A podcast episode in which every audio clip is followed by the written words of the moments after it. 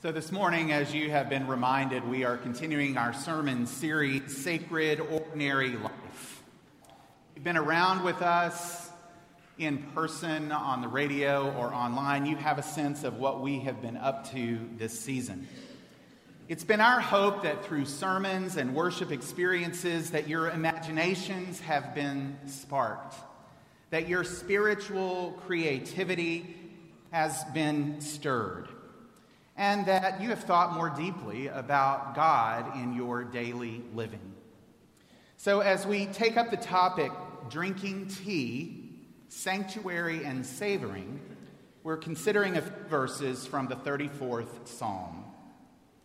Listen now that by faith you may receive God's word for you this morning. I sought the Lord, and he answered me, and delivered me from all my fears. Look to him and be radiant, so your faces shall never be ashamed. This poor soul cried and was heard by the Lord, and was saved from every trouble.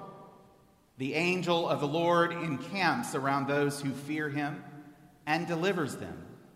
O taste and see that the Lord is good.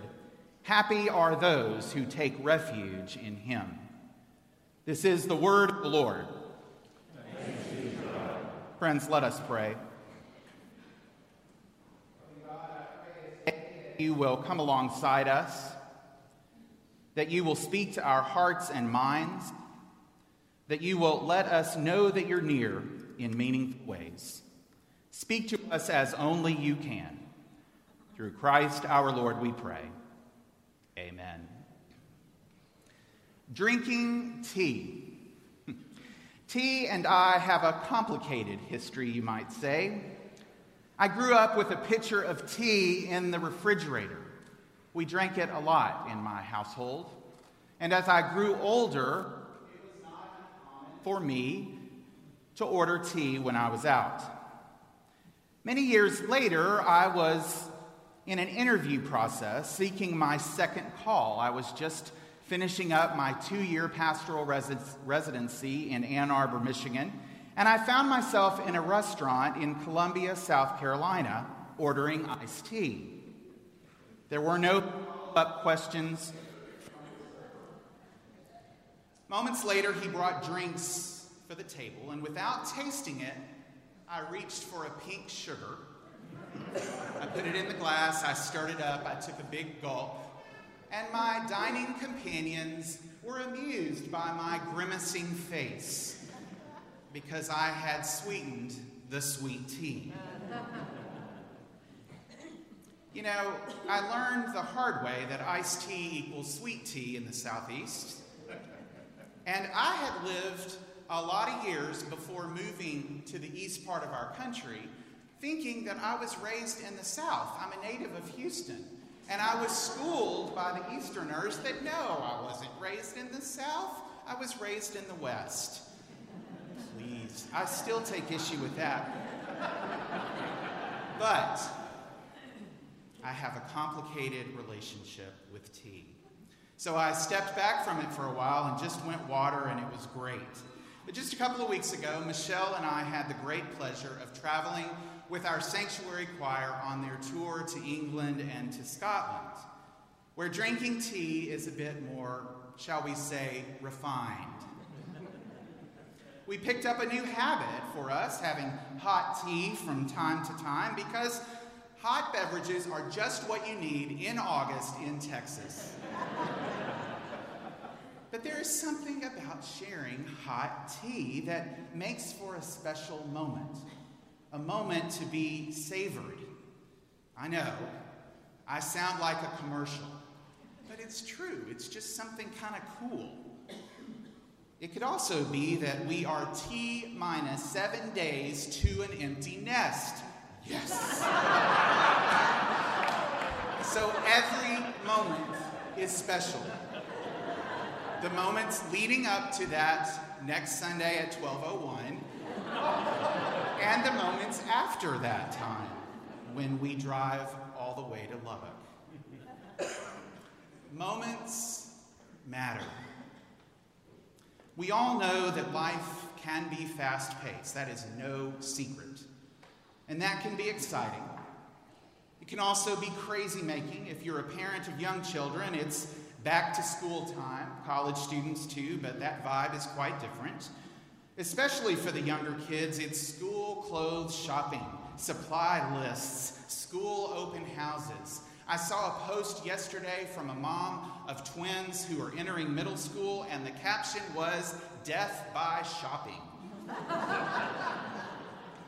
and I resisted the urge to reply, For whom, them or you? For others, life revolves more around the bridge table, the driving range, the palette and canvas, the piano keyboard, the potter's wheel, or perhaps behind the lens of a camera. Still, others of us are in a stage of life where our work takes priority meetings, conference calls, travels, lesson plans, lots to juggle. It is hard to stop long enough to savor much of anything. But that's what we're being invited to do today. In the scripture passage I just read, the psalmist invites us to step back from whatever occupies our lives and take in the full goodness of God. I sought the Lord. God delivered me from my fears and my troubles. God created a hedge of protection for me. Now it's our turn to experience this. Taste it and see it for ourselves.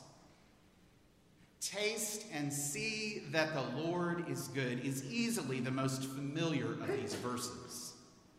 It was used in the liturgy of the early church. It is still often heard and interpreted as an invitation, a welcome to the communion meal, to the table, to the Eucharist, and to the remembrance of Christ's continuing presence among us in the gifts of bread and cup until he comes again. James Mays says that the psalmist is sensitive enough to the reality of God's goodness and God's living, living presence to such a high degree that these things actually become for him objects which he is able to perceive, perceive with his senses, tasting and seeing. Taste is used here in the sense of find out by experience. Experience for yourself the deliverance, the saving.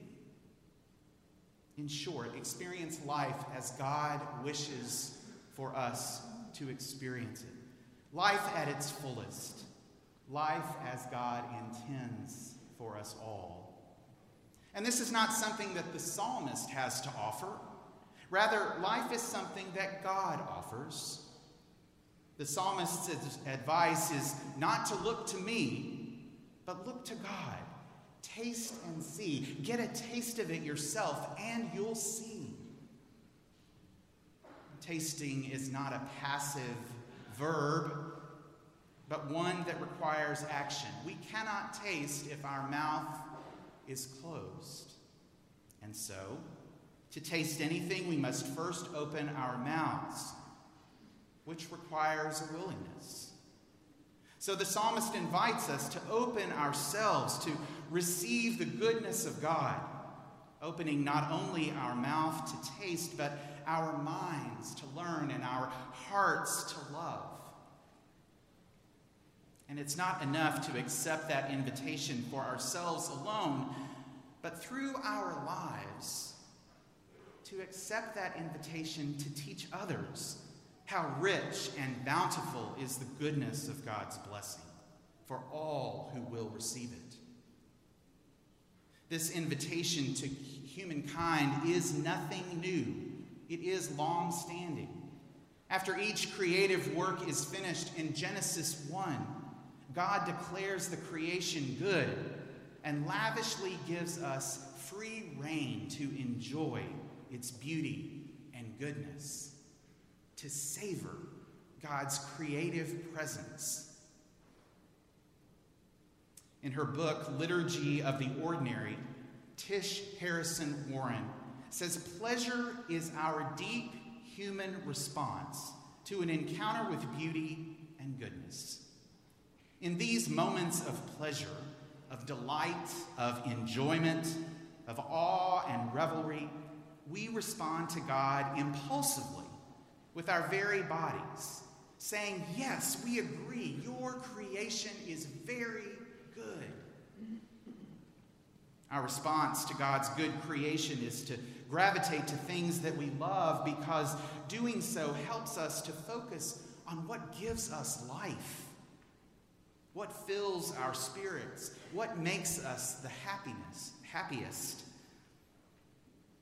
And so for me, as I thought on this, what makes me happiest? What do I love? Aside from relationships, I thought of many other things. I have a particular mug, a coffee, now maybe tea mug. It's pottery and it has a peace sign on it. It's a beautiful mug, and I reserve it for the beach whenever I'm at the beach. And so for me, one of the things that came to my mind immediately was the peace mug at the ocean side.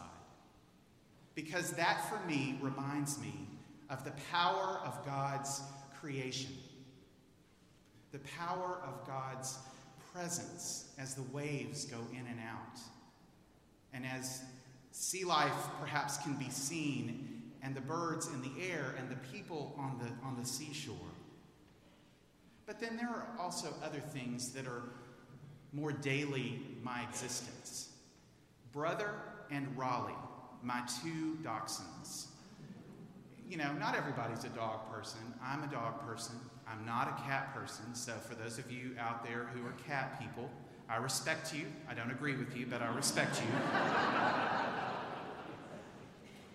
the simple pleasure of lighting a candle.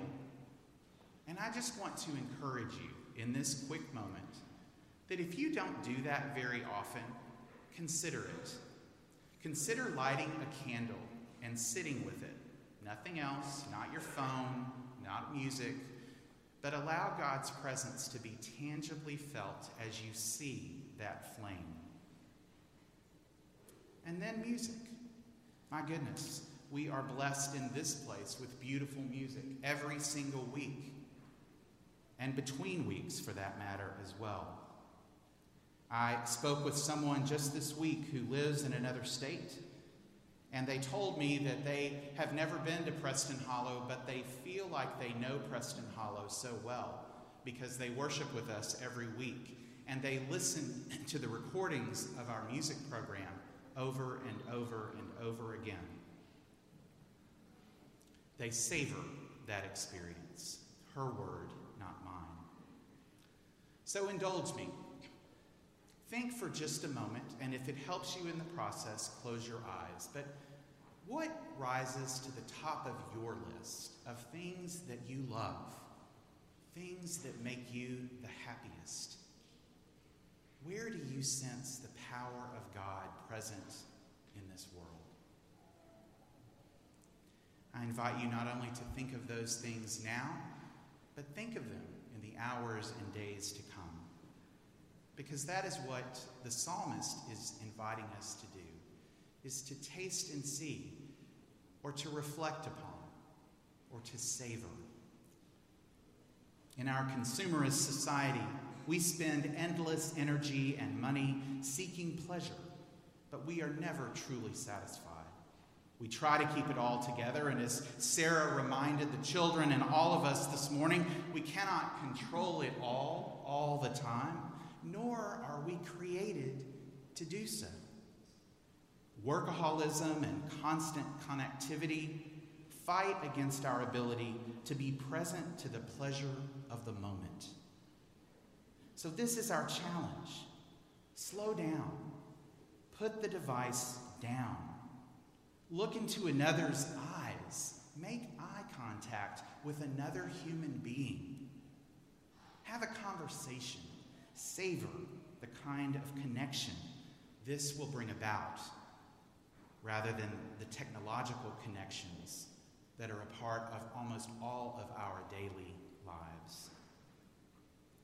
In Letters to Malcolm, C.S. Lewis devotes one of his letters to the subject of pleasure. The advice he gives is to begin where you are. He writes that he once thought that he had to start by summoning up what we believe about the goodness and greatness of God, by thinking about creation and redemption, all the blessings of this life. Instead, he says, we ought to begin with the, the pleasures at hand. For him, he writes, it was a walk by the side of a babbling brook. And for me, as I was writing this sermon, it was the breeze that captured the wind chimes outside my window. And what might it be for you?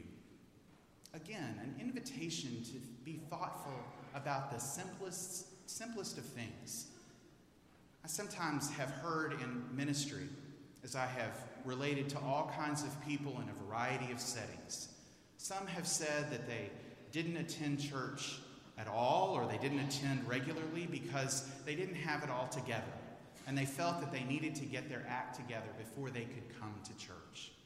And my goodness, I have so often I have so often refuted that and I have said it's absolutely where you need to be because none of the people you will meet have it all together. They may think they do, but they don't. I don't have it all together. The same applies here.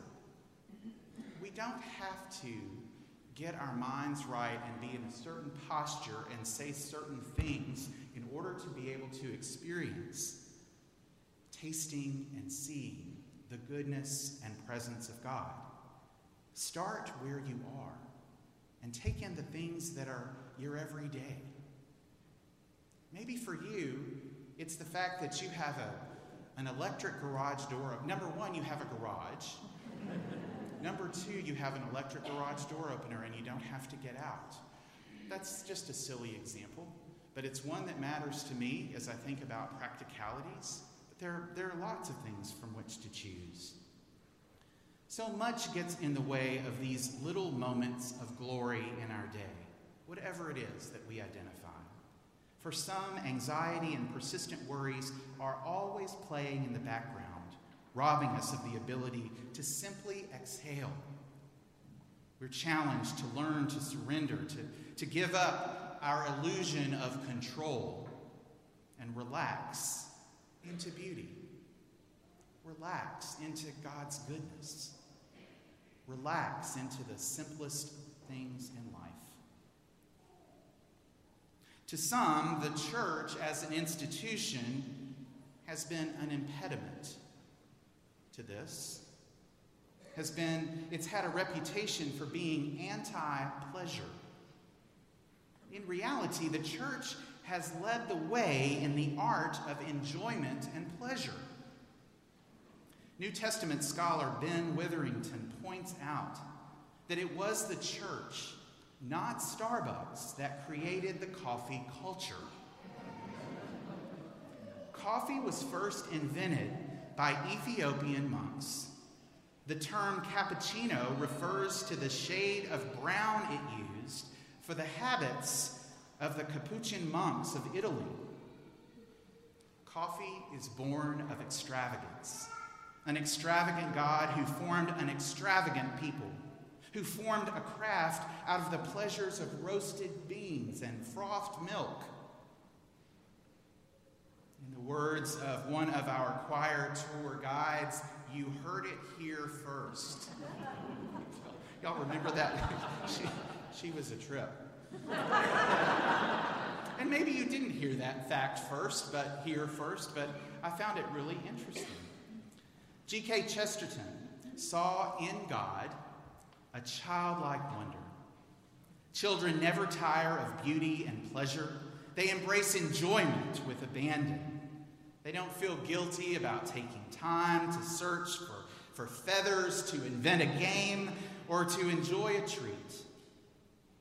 Chesterton imagines that God revels in the pleasure of God's creation like an enthusiastic child.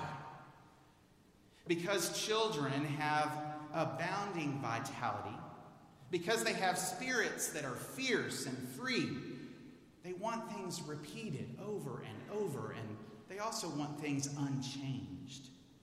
They always say, Do it again. And the grown up person does it again until they're pooped. Grown ups are not thrilled with monotony. They're not thrilled with doing it again.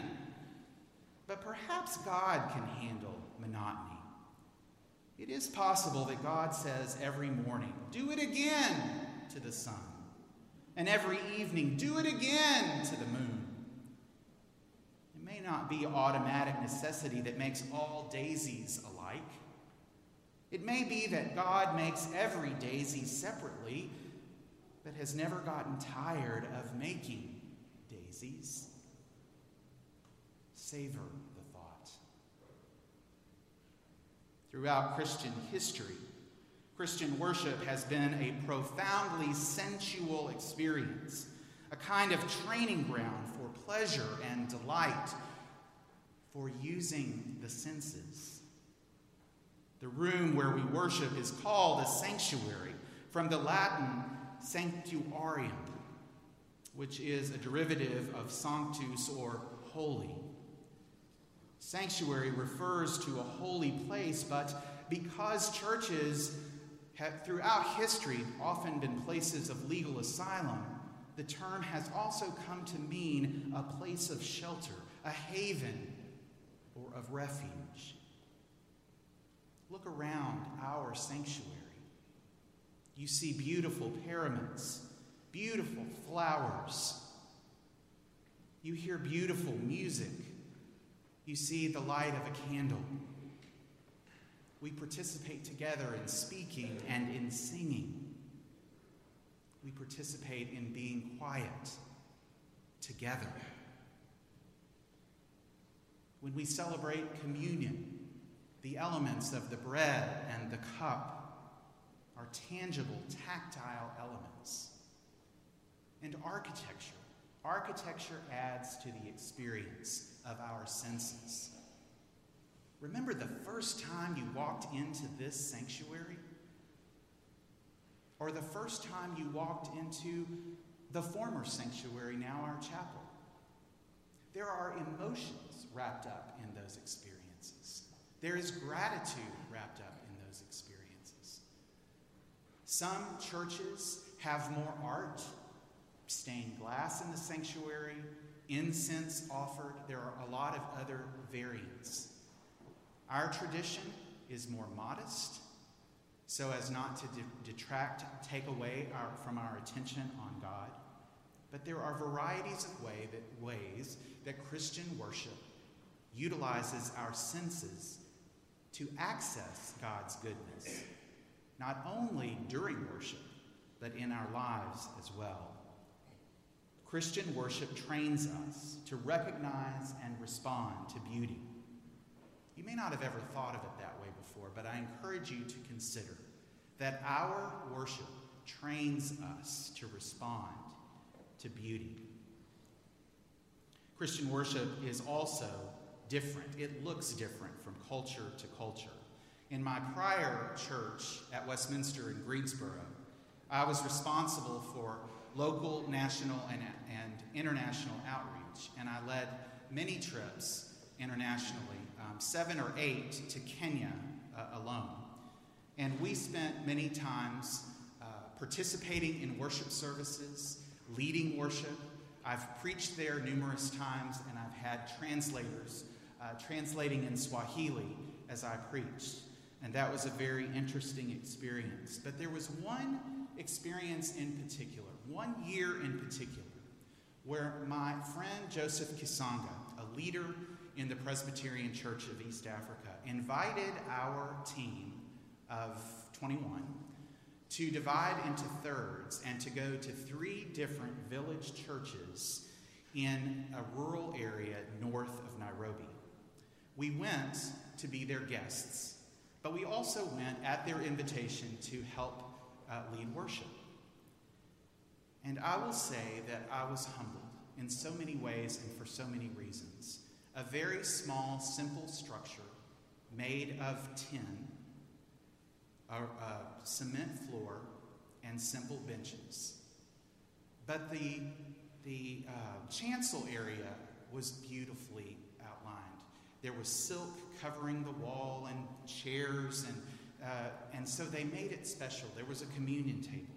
There was a lot of familiarity, and there was certainly familiarity in the order of worship, even if we did not know all of the language. But the part that I really wanted to highlight for you today is the fact that when the offering time came, these folks in this village proudly brought their first fruits, literally. They did not only give the shillings that they had, the money that they had, they gave eggs, they gave chickens, they gave goats.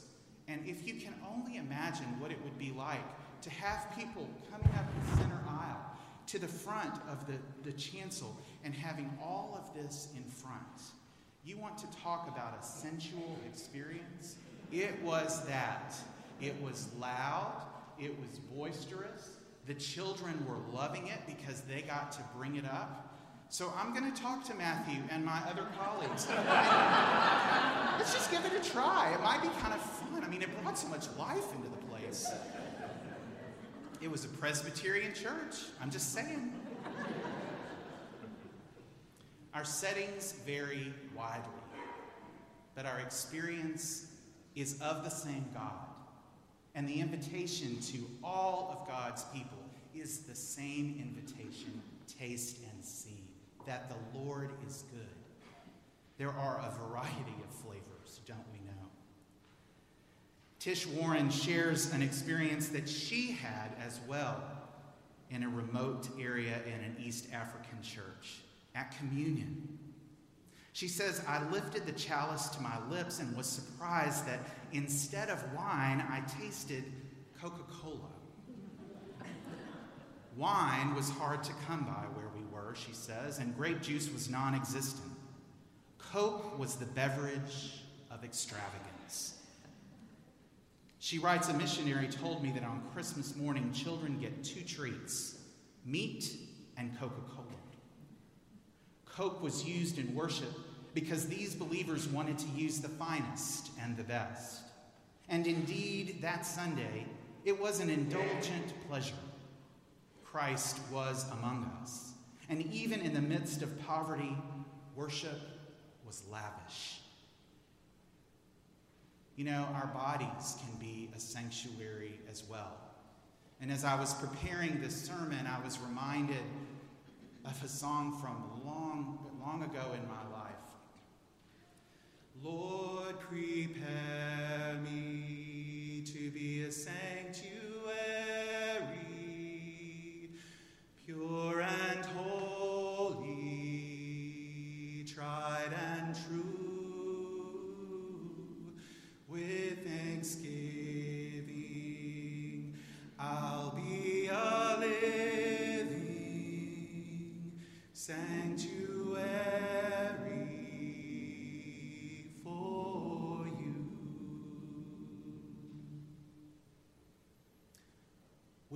sanctuary ourselves. We don't have to go to a sanctuary.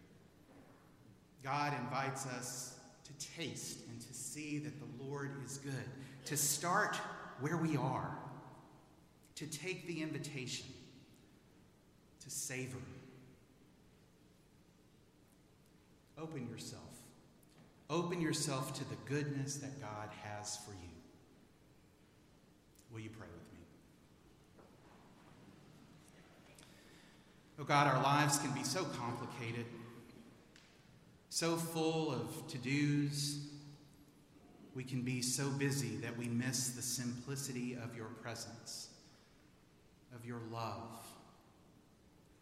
Lord, we're faced with tragedies seemingly daily or at least weekly. So we ask, Lord, that in the face of the tragedies on the wider scale and personally, the burdens that we bear in our own lives of health and of friends in need and a whole host of concerns that occupy our hearts and minds, set them aside, O oh God. Give us an encouraging way to know of your presence and your nearness. So not only are we inspired, but that we can inspire others by sharing and by knowing